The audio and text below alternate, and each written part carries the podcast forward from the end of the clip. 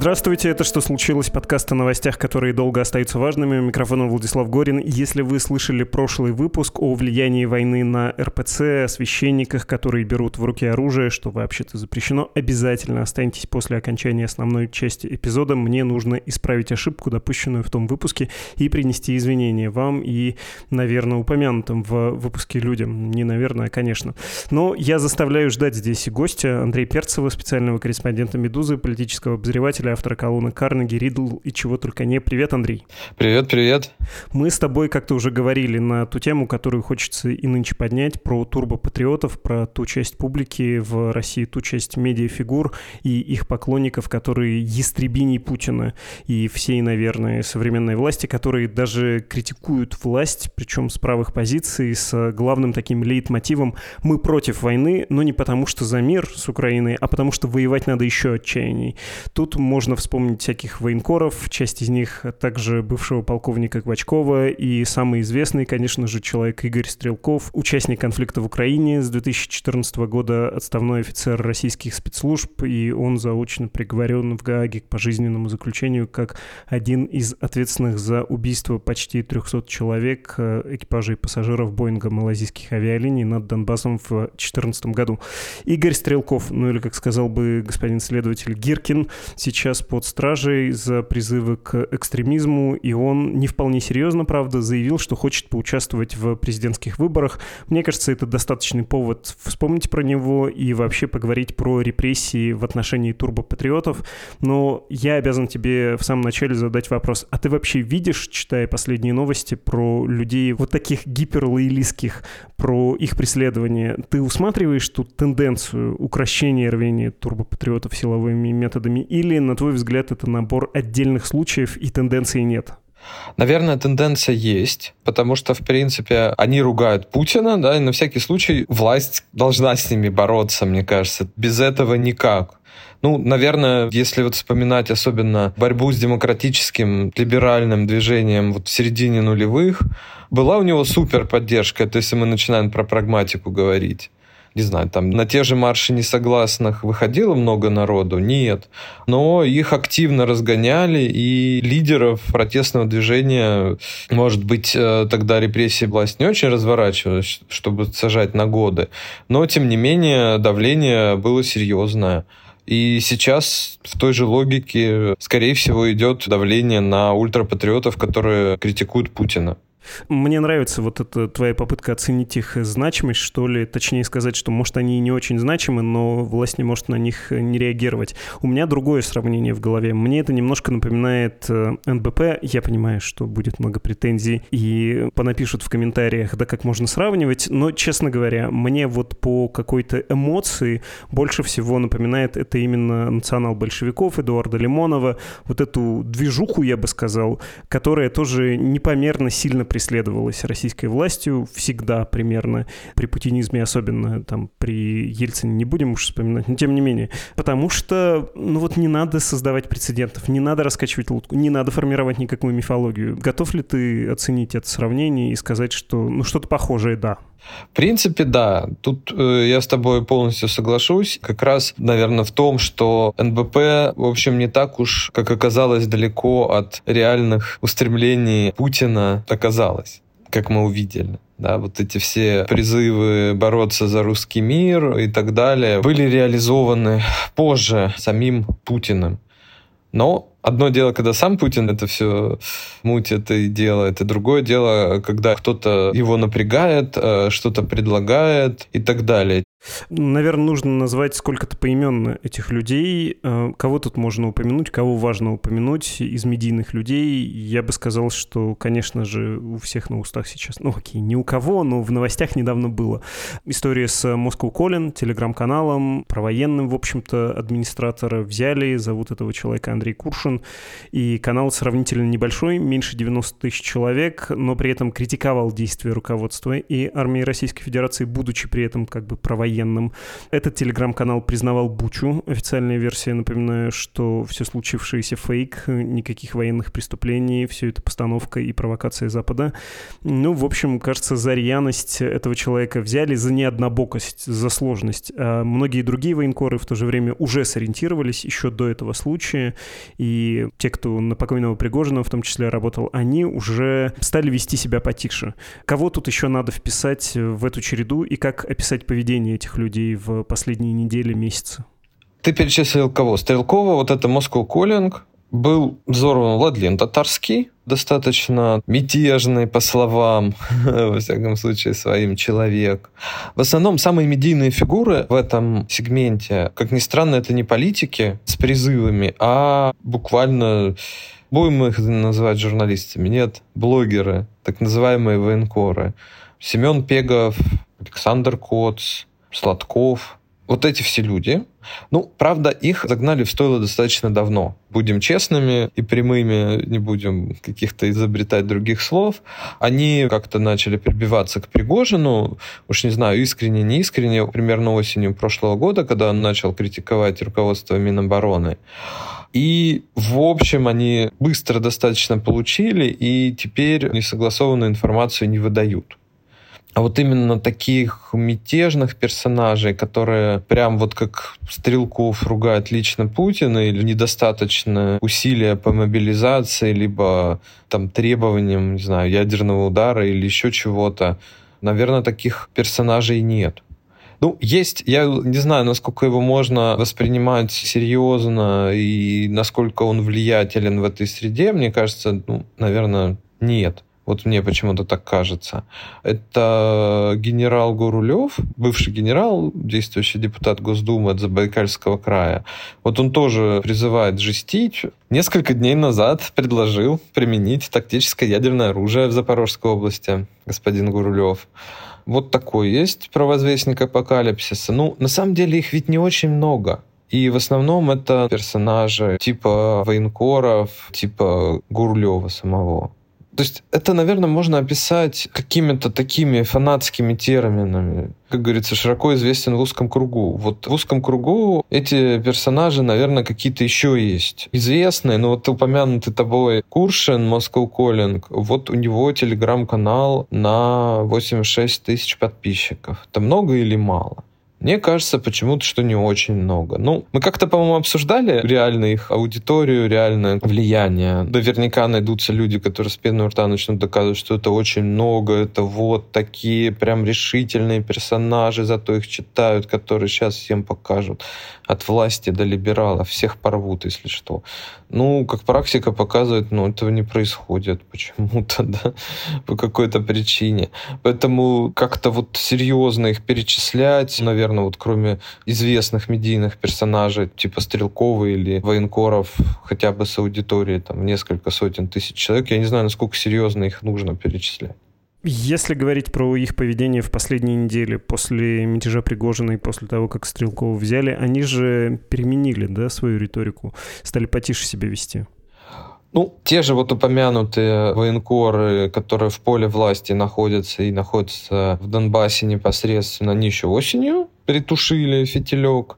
В телеграм-каналах появлялись слухи, назовем их так, о том, что с ними серьезно поговорили, и, э, в общем, они поняли, что от них надо, и больше не ругали ни Министерство обороны, ни тем более Путина.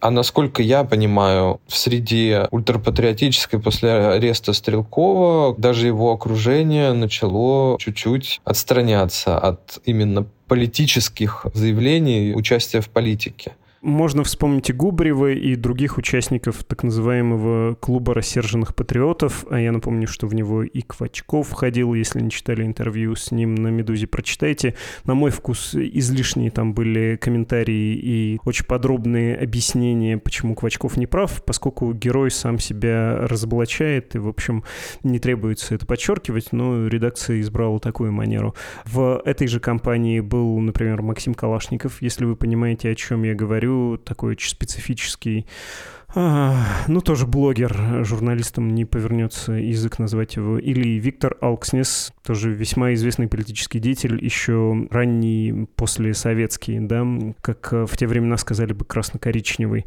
Ну, из известных плюс-минус все. И надо отметить, что Губарев, вот когда Стрелков заявил о выдвижении в президенты, не очень-то лестно отозвался об этой идее, сказал, что идея конченая. Вспомнил, что Стрелков в свое время не сильно справлялся справлялся с обязанностями на Донбассе, когда им там приходилось вдвоем административными делами заниматься. Но я вместо тебя, на самом деле, отвечаю на вопрос. Ты хотел про Губарева сказать самое характерное поведение, потому что это ну, публичный жест высказывания Павла Губарева, бывший чиновник самопровозглашенной ДНР, ныне аннексированной, примкнул к Стрелкову, они примерно в одно время занимались нехорошими делами в Донбассе. Но я думаю, что это как раз хороший повод отскочить заявление клуба рассерженных патриотов, части его и самого Стрелкова, что он не прочь участвовать в президентских выборах для Губарева, который, в общем, поработал с Сурковым еще, это такой неплохой повод ну, не то что сохранить лицо, ну, немножко, да. Почему ты сейчас вот вдали от этого? Ну, потому что вот не считаю Стрелкова достойным кандидатом в президенты, что это вызывает улыбку, ну, я буду держаться от этого подальше. На самом деле, я думаю, это стоит читать как то, что Губарев, в общем, понял сигнал и будет держаться подальше от политики. В остальном какие-то видимо, известные в узком кругу персонажи типа Рос Марсов, например, есть в их рядах, Михаил Аксель, ведут себя так же, не испугались. Получается так, продолжают стримы в поддержку Стрелкова, какие-то заявления делать про него, стали говорить о его выдвижении в президенты. Давайте откроем сообщество КРП ВКонтакте. В нем состоит 4300 человек. КРП — клуб рассерженных патриотов, еще раз. Да. И посмотрим, сколько стоит лайков и перепостов под постами там. 127 лайков, 9 перепостов. 67 лайков, 9 перепостов. Одни и те же персонажи перепащивают.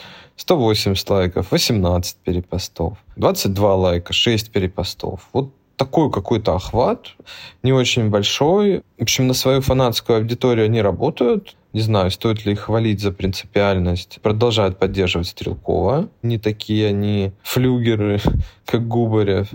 Но вот их усилия вот в такие конвертируются лайки и перепосты. Окей, мне кажется, что нужно тут зафиксировать, что когда мы говорим про турбопатриотов, и когда мы, в том числе в западной прессе, читали много несколько месяцев назад о том, что вот есть угроза справа для путинского режима, и там в кучу объединялись и Пригожин, и Стрелков, и кто только не, это, в общем, оказалось, ну, такой химерой, игрой ума, то, что не оправдалось в реальности, нет никакого большого, организованного, вообще массового движения, и ты знаешь, у одного автора, которого зовут точно тебя, у Андрея Перцева. Да, собственно, это и был ты. На Карнеги я читал текст про то, как разваливается вот это турбопатриотическое движение, что когда случился мятеж и когда Стрелкова повязали, многие люди, хочется их не то чтобы не обижать, но как-то корректно описать, но я не знаю как, ультралоялисты, ну вот такого диванного толка, они сказали, ой, нет, простите, нам с вами не по пути. Когда вы выступаете против власти, нам это не нравится. Мы были рады поддерживать эту риторику, ставить лайки и смотреть ваши стримы, когда вы были святей Папы Римского, но, в принципе, в одном направлении шли. А когда вы вступаете в конфликт с властью, мы уже с этим не согласны. Можешь описать этот феномен? Вот опять же, остаемся в той же группе ВКонтакте, вот этого сообщества рассерженных патриотов, это очень прям хорошо видно по медийным персонажам. Я имел в виду, наверное, скорее обывателей, вот таких Кузьмичи, да, оскорбительно называют, такие сторонники войны с диванов. Герой Семена Слепакова, который надел камуфляж но в этом камуфляже только ходит в магазин за пивом. Вот такие персонажи, я думаю, для них сразу такие сигналы, например, как арест Стрелкова работают. Ну, и наиболее такие чуткие из них, скорее всего, подумали сразу, как только Стрелков начал костерить Путина, почем зря, что лучше таких персонажей держаться подальше, потому что все равно, так скажем, у суперлояльных власти, и в том числе в поддержке войны персонажей, вот эта лояльность власти намного важнее того, что происходит там на войне, еще что-то. То есть им важно знать вот общий курс партии какой-то. Если есть персонаж, который его критикует, с которым они шли рядом, им чем-то нравился, ну, лучше отойти в сторонку. Я вот думаю так. И если мы сейчас вот посмотрим эту группу, очень хорошо видно, например, вот упомянут Александр Бородай, политтехнолог из круга Владислава Суркова, бывшего замглавы АП, бывшего куратора Донбасса в Кремле, что он пишет о Стрелкове? О том, что у него нет вообще никаких принципов. И к его заявлениям не стоит относиться всерьез. На минуточку, Бородай депутат Госдумы, и он курирует так называемых добровольцев Донбасса, людей, которые находились в ДНР, в ЛНР, может, по зову сердца, может, по зову денег, но до начала настоящей мощной войны. То есть он им вот несет такой посыл. Я тебе могу процитировать из издания news.ru. Они спросили Бородая как раз про Стрелкова. Небольшой фрагмент. Узнав об инициативе Стрелкова, в смысле выдвинуться в президенты, парламентарий рассмеялся и предположил, что такой шаг является отчаянной попыткой напомнить о себе. Прямая речь. Это просто смешно. У Игоря Стрелкова есть потрясающее качество, которое отличает его не только от Владимира Путина, но и от многих людей на Земле. У него вообще нет никаких принципов. К этому заявлению не стоит относиться всерьез, и Бородай Бородай там еще сказал, что принципов-то у него нет, потому что он из спецслужб. Удивительно тогда сравнение с Владимиром Путиным. Но тут надо иметь в виду, что Стрелков с Бородаем давно обмениваются любезностями, и несколько лет назад был дело Стрелков про Бородая сказал, я там на Донбассе воевал, а он развлекался. Бородай упрекал Стрелков в том, что тот бросил жену и детей, черти как, а сейчас с новой молодой женой развлекается. Ну, в общем, это бесконечный сериал, это драчка у них продолжается довольно давно, не уверен, уверен, что тут Бородая можно относить к этой части публики и к каким-то лидерам общественного мнения среди поклонников того же Стрелкова. Ну, хорошо, наверное, примерно в одном направлении. Есть персонажи, с которыми он отряжен работать, и я думаю, в их среде он имеет примерно такой же авторитет. Просто Стрелков, видимо, любитель хрустящей французской булки и вальсов Шуберта, такого человека, который листает старую тетрадь расстрелянного генерала, он близок вот российскому то ли либеральному, то ли патриотическому блогерскому сообществу, типа Олега Кашина. Вот нравятся им такие люди, им нравится их пиарить и преувеличивать их значимость. А вот Бородай такой вот сурковец, ну, не знаю. Мне кажется, что примерно эти фигуры среди фанатских лагерей, разрозненных, ультрапатриотических, примерно одного масштаба. Ну, мне так кажется. Ну, продолжаем читать сообщество рассерженных патриотов упомянутый нами канал Moscow Calling они называют одиозным в перепосте сообщества «Русский манифест», а Куршина людоедом за украинца. То есть вот такие там царят настроения и нравы. Это не единый какой-то лагерь, где они друг за дружку встают и поддерживают. Это скорее вот такая банка с пауками, где, скорее всего, они даже немножко злорадствуют, что этого персонажа вот нелюбимого задержали. Вполне возможно, что сторонники Пригожина искренне, ну, есть такие люди, либо полностью пропустили арест Стрелкова мимо ушей, то есть он их никак не задел, либо они тоже ну, злорадно посмеялись в рукав, потому что Стрелков оскорблял Пригожина, Пригожин оскорблял Стрелкова, и, ну, пускай разобрались с немилым нам персонажем. Да, единства никакого нет. Там нет такого, что хотят они сплотиться, чтобы не пропасть поодиночке. Скорее есть, наверное, злорадство, что с конкурентами разбираются, с конкурирующей фан-группой. Хорошо, давай зафиксирую, что мы до сих пор говорили. Мы говорили про то, что есть тенденция силового репрессивного давления на этих людей. Мы говорили, что то, что представлялось, особенно несколько месяцев назад, неким единым и довольно энергичным движением, на самом деле разрознено, и от него отпадают люди, которые не хотят быть нелояльными, которые хотят э, оставаться с Владимиром Путиным в его фарватере.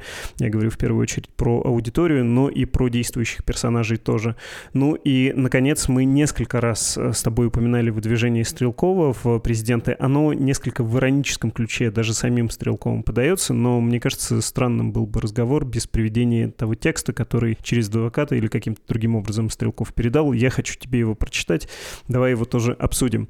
Вот что Стрелков, будучи под стражей, написал. Заголовок. О выдвижении кандидатом в президенты РФ. Сам текст. Мои плюсы в сравнении с действующим президентом в условиях СВО, в смысле специальной военной операции, если вы забыли, так война называется на российском официальном.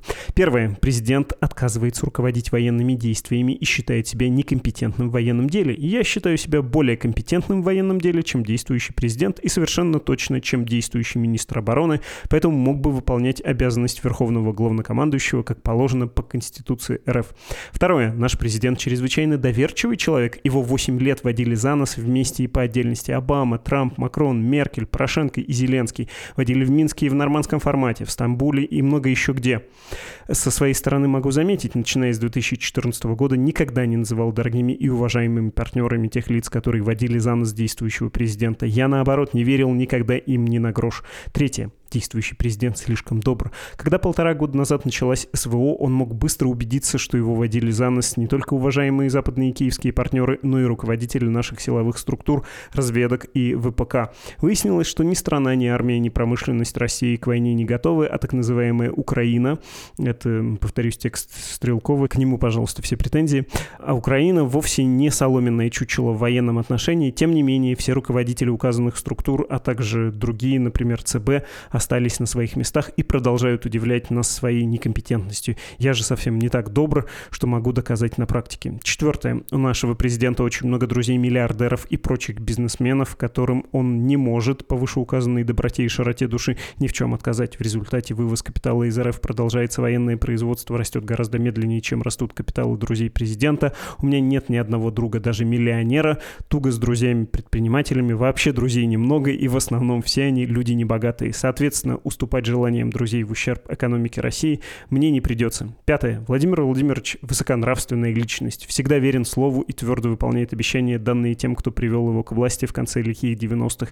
Я же никому ничего не обещал и могу поэтому проигнорировать все личные поручительства всех президентов РФ с 1991 года по настоящее время, если сочту, что это полезно для народа и государства. Шестое. Я не настолько спортивен и здоров, каков был Владимир Владимирович в мои годы, поэтому не надоедать вам, дорогие избиратели, 20 с лишним лет не смогу чисто физически, даже если у меня вдруг появится желание возиться с вами после того, как будет преодолен военный кризис и его наиболее тяжкие последствия. Подпись и из Стрелков. Что думаешь про эту тираду? Не знаю, не очень похоже на программное заявление, честно говоря. Я имею в виду, как оно должно быть по всем его канонам пытается показать себя лучше Путина, опять же, работая на определенную аудиторию, как раз провоенную.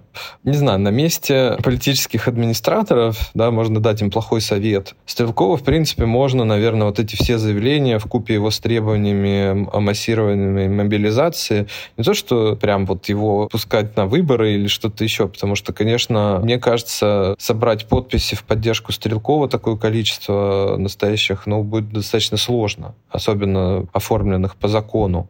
А вот как-то подсвечивать его такие заявления про войну, вот это отличная пугалка для обывателя, который по каким-то причинам, например, начинает во Владимире Путине сомневаться или догадываться, что он уже далеко не тот мачо, который приходил к власти и все такое.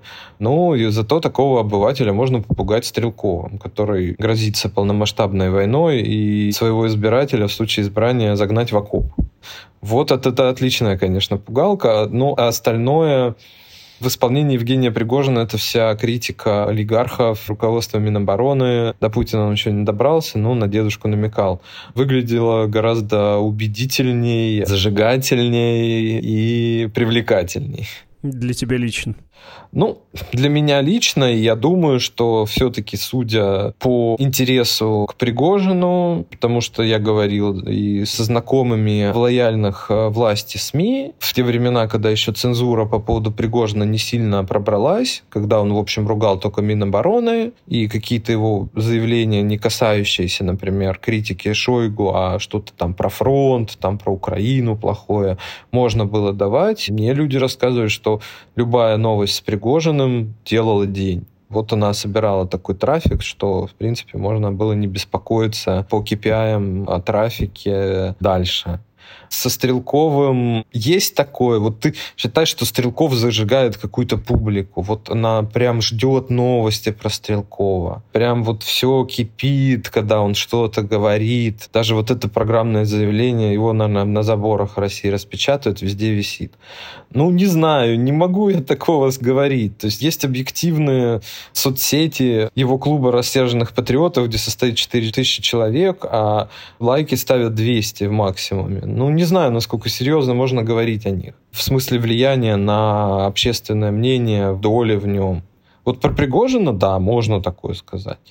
Ты знаешь, я и не собирался всерьез про это говорить. Мне кажется, что он и сам понимает, что это скорее стратегия защиты. Да? Он напоминает о себе, находясь в заключении, и ему, может быть, вполне реальный срок грозит. И это один из механизмов напомнить о себе и мобилизовать какую-никакую базу поддержки. Я вижу тут только это, потому что по содержанию, ну, как бы сформулировано смешно по-своему, но я, опять же, это видел в его стримах и в предыдущих его заявлениях. Все это как минимум не ново и не очень свежо. Достаточно популистски ориентировано, хорошо. Я рад, что в какой-то форме в Россию возвращается политика и вообще принято обращаться к аудитории. У аудитории, у многих людей, конечно, это все востребовано. И олигархи, и как же это нас так обманывают еще, что Путин все время говорит, что нас опять обманули. Где вот эта жесткость? Почему бы не по-сталински да, поступить? Стрелков и Сталина упоминал много раз, очень его уважает помогает. Но в данном случае его цель сказать, вот я сижу, вы продолжаете меня защищать, и как можно большее количество людей, пожалуйста, не забывайте обо мне, обращайте на меня внимание.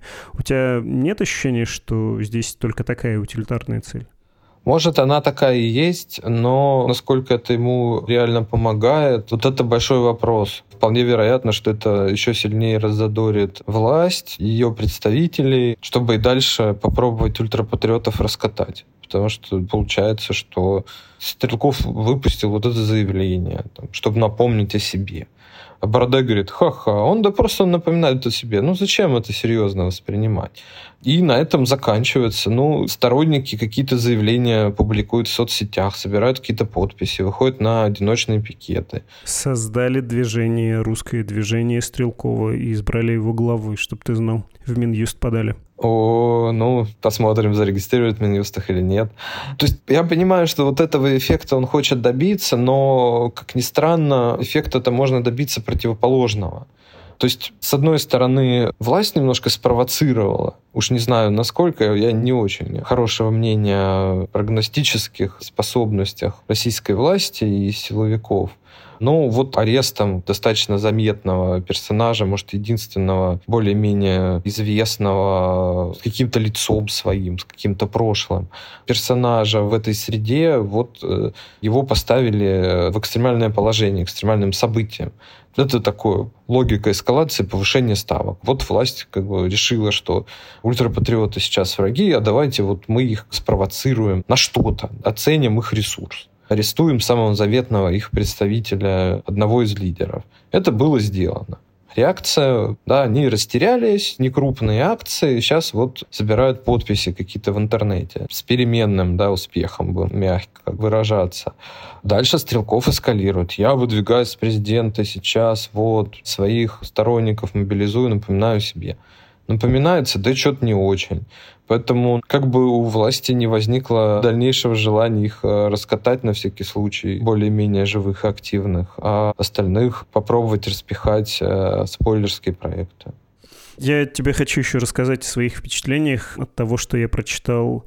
Ты тут приводил тоже. Тебе кажется это существенным записи из их сообщества. Но вот что они пишут и что говорят, в том числе, что они говорили у суда, а недавно рассматривалась законность мер пресечения, и потом они вышли, адвокаты и сторонники Стрелкова с прессой объясниться.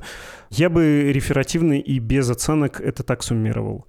Первое, что считают важным симпатизанты Стрелкова готова донести до публики. Это последствия мятежа Пригожина, и власть сейчас давит на очень лояльных людей, потому что боится внутри них несогласия. Второе. Власть не хочет допустить к управлению русских. Стрелков э, свою русскость доказал, и мы проснулись. Рано или поздно проснутся другие люди и поймут, как прав был Стрелков. Следующий пункт, э, может, даже не самое частое, но лично мною любимое высказывание, которое проскальзывает. Ой, что же это? В стране честный человек, а не какая-то либеральная гниль. На выборы выдвинуться не может, оказывается, что лоялистам тоже закрыты эти возможности, и правила путинизма и на них распространяются. Вот прям искреннее удивление я встречал. Это что, не для неких прозападных продажных душонок все сделано, а и для нас, честных русских людей тоже?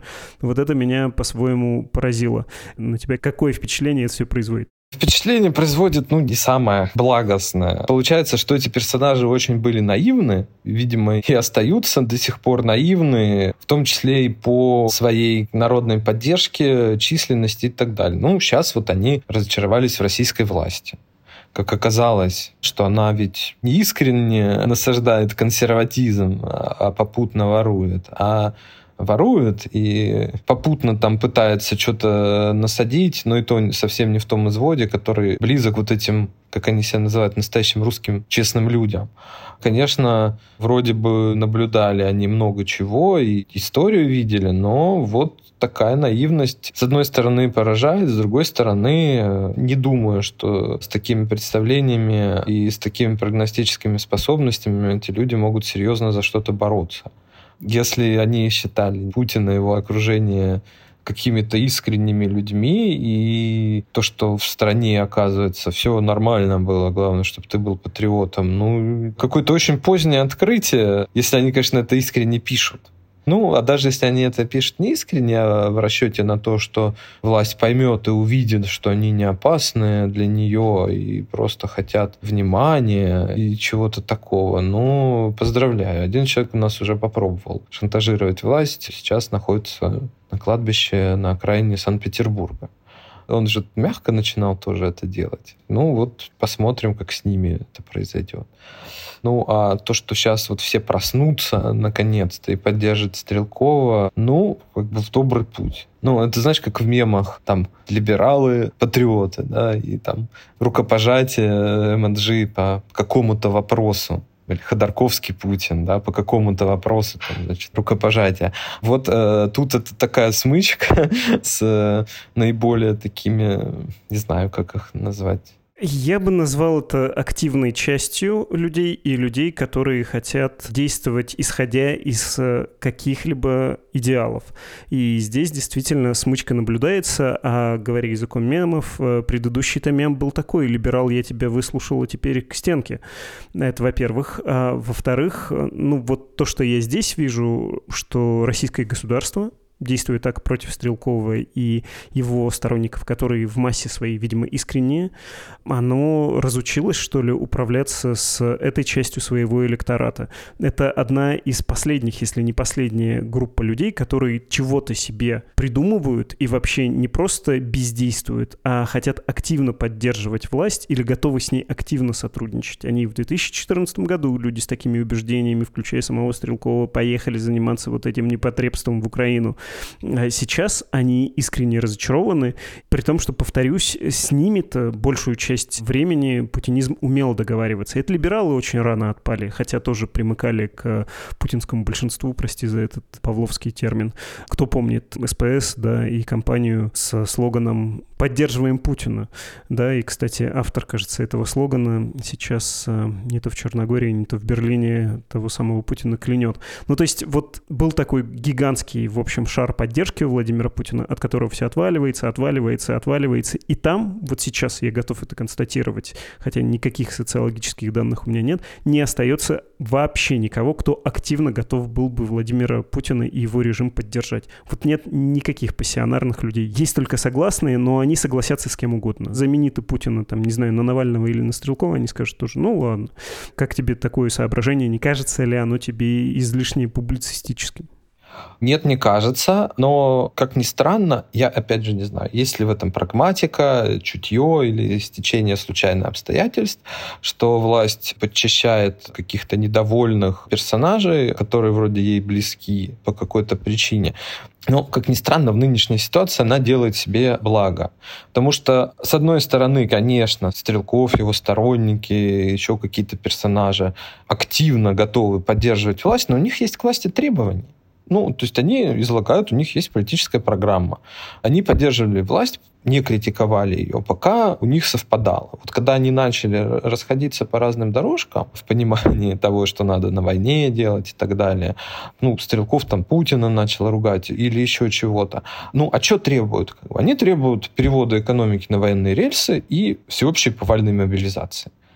Готова власть пойти навстречу четырем тысячам, ну ладно, наверное, их больше, этих персонажей, там 50-100 тысячам сторонникам Стрелкова, которые, а что они активно придут за Путина голосовать? Ну окей, придут. Пойдя им навстречу в вопросах полной мобилизации, которая сразу влияет на тревогу людей, непопулярна и так далее. А зачем? То есть взять и обрубить себе связь последнюю, настроить против себя вот эту вот аморфную, лояльную массу, которая то ли под принуждением лояльна, то ли в силу привычки, еще чего-то. Вот прям надо опрокинуться, опереться на активных сторонников. Ну вот Лимонов очень этого хотел, да, что надо на НБП обираться во всех требованиях. Отвернуть от себя вот это самое большинство окончательно, заставить, может, большинство проявлять какую-то активность на улицах, в пользу того, что нравится стрелковым сторонникам. Ну, наверное, это было бы не самым политически оправданным жестом. Я не говорю про оправданность, я говорю скорее про способность. Ну, опять же, вспомнить 2014 год, э, то, что называется крымский консенсус, когда в той же грязной истории, нелегальной на Донбассе, нас там нет, кто там поучаствовал? В качестве добровольцев, в качестве фронтменов политических. Евразийцы, Лимонов, какие-то левые, включая коммунистов. Я даже не про официальных говорю, но вот про таких искренне верующих, э, на самом деле, коммунистов. Да там Горбачев, доброе слово Песков про это сказал и часто повторял, что, ну да, верно сделал Владимир Владимирович, что в Крым вторгся. Кто там только не поддержал. А сейчас я вот идейно пытаюсь представить, кто идейно может поддержать Владимира Путина. И никого там нет. Там осталась чистая аморфная какая-то молчащая масса людей, которые, возможно, даже просто глаза закрыли и не слушают, что им говорят. Ну, то есть нет никого, кто на уровне идеи какого-то смысла готов был бы режим поддержать. А режим, как мне кажется, сейчас этого очень очень хочет. У него в режиме войны появилось две новых опции. Во-первых, никакого несогласия, за это мы будем наказывать кого угодно, хоть в небе террористов найдем и в небе их замочим, хоть в стане турбопатриотов. А вторая опция — это все-таки попытка мобилизовать людей, поговорить с молодежью, внушить какие-то новые идеи, усилить пропаганду. Да, пропаганда такая очень мозаичная, на разные группы рассчитана, но там есть как будто стремление к мобилизации электората. Тебе не кажется так? Я все-таки считаю вот эту группу, которая искренне поддерживает Стрелкова во всех его убеждениях, не такой важной. Как бы у них есть встречные требования к власти, в результате неисполнения которых они превращаются в ее критиков. Это нерешительность действия на фронте, нерешительность по поводу всеобщей мобилизации и так далее. Как их власть может повернуть к себе? Исполнив их требования, да, иначе они ругаются и клянут ее. Что она в ответ получает? Полную нестабильность в государстве при ну, непонятных плюсах. Что Стрелков скажет Путину «спасибо, батюшка», ну, отлично. А там будут гореть военкоматы, последний айтишник уедет э, через Верхний Ларс и так далее. Ну, то есть у них есть встречные требования, в результате которых, если власть их не исполняет, они начинают власть костерить власть их исполнить не может, потому что исполнение этих требований ведет к серьезной дестабилизации куда больше, чем недовольство этих персонажей в пике вот экстремальных событий с их лидером. Роскошь потерять 20 тысяч сторонников Стрелкова, которые не могут даже толком за него выйти, а за Путина не выйдут подавно. Ну, наверное, власть может себе такую позволить роскошь. Может быть, случайно, не думая об этом, не просчитывая, да, действуя просто в сугубо запретительной логике. Нас ругают, мы их раскатываем, чтобы крамола не распространялась. Но тут я не вижу минусов для власти в глобальном смысле. Как раз хотел вернуться к началу разговора и спросить тебя именно об этом самом, почему тогда такая гиперреакция на таких, ну, неопасных людей. И бухтели бы себе дальше, и бухтел бы в стримах стрелков дальше. И все бы про него говорили, вот он, наверное, на особом счету КГБшник, или там какие-то договоренности, или Гаагский приговор дает ему некоторый иммунитет. И строили бы теории, и думали бы, ну, какая многоходовочка, наверное, какая-то Владимира Путина там. Да, все, ты, кажется, все объяснил. Что-то ты еще хотел сказать? Я тебя перебил? Вот такая логика, она действительно, ну, вроде бы сильная власть действительно не должна такого допустить. Пусть э, цветут сто цветов, пусть Стрелков там на стримах вещает и так далее. Но, с другой стороны, Алексея Навального посадили как раз тогда, когда власти удалось раскатать уголовными репрессиями вот активных сторонников и так далее. А с другой стороны, ну а что? Масштабы акций в поддержку Навального шли э, вниз. Ну, а что бы не позволить ему тоже вещать, там, собирать несколько тысяч человек в Москве? Ну, пускай, что бы собирались. Не любят власти инакомыслие. Особенно, когда ругают лично Путина. И особенно во время войны. Да, ну а чего, опять же, не исключаем версию, что на всякий случай там же банка с пауками, Мало ли, допустим, Патрушев, это секретарь Совбеза Николай Патрушев, в рамках борьбы с руководством ФСБ, не знаю, или руководство ФСБ в рамках борьбы с руководством МВД, распечатки высказываний Стрелкова о Путине. Он, Владимир Владимирович, посмотри, тут вот распоясался человек. А ФСБ или слэш МВД сидит в ус не дует, он до сих пор на свободе, и, и что вообще такое?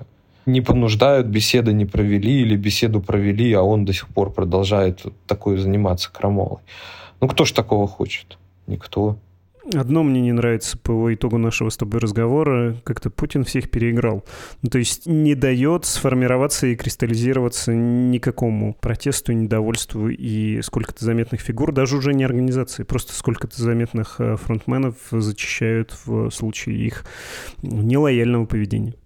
Ну, это движение, его даже не то, что не надо переигрывать. Да? То есть мы видим очень много примеров, когда российская власть ведет э, себя в духе анекдота «я и не спал». Да, вот сейчас смотрим на Хакасию, намудрили, кандидат заболел, э, что делать, и так плохо, и так э, худо, и не получилось, и почитайте мои тексты про Хакасия, порекламирую. То есть завести себя в тупик российская власть может в очень многих случаях. Да, она не очень какая-то квалифицированный политический менеджмент.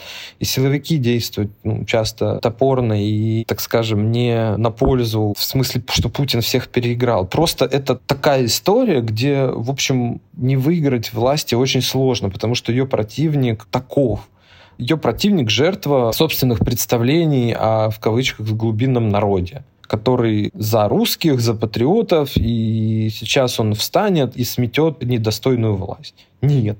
Неадекватность оценок собственных сил, собственной поддержки не превращает российскую власть в сильного игрока. Ну, просто она повела себя, как всегда, и в этот момент это сработало. Записали, поставили точку. По-моему, лучше не скажешь. Спасибо тебе. Спасибо тебе. Это был Андрей Перцев, политический обозреватель «Медузы».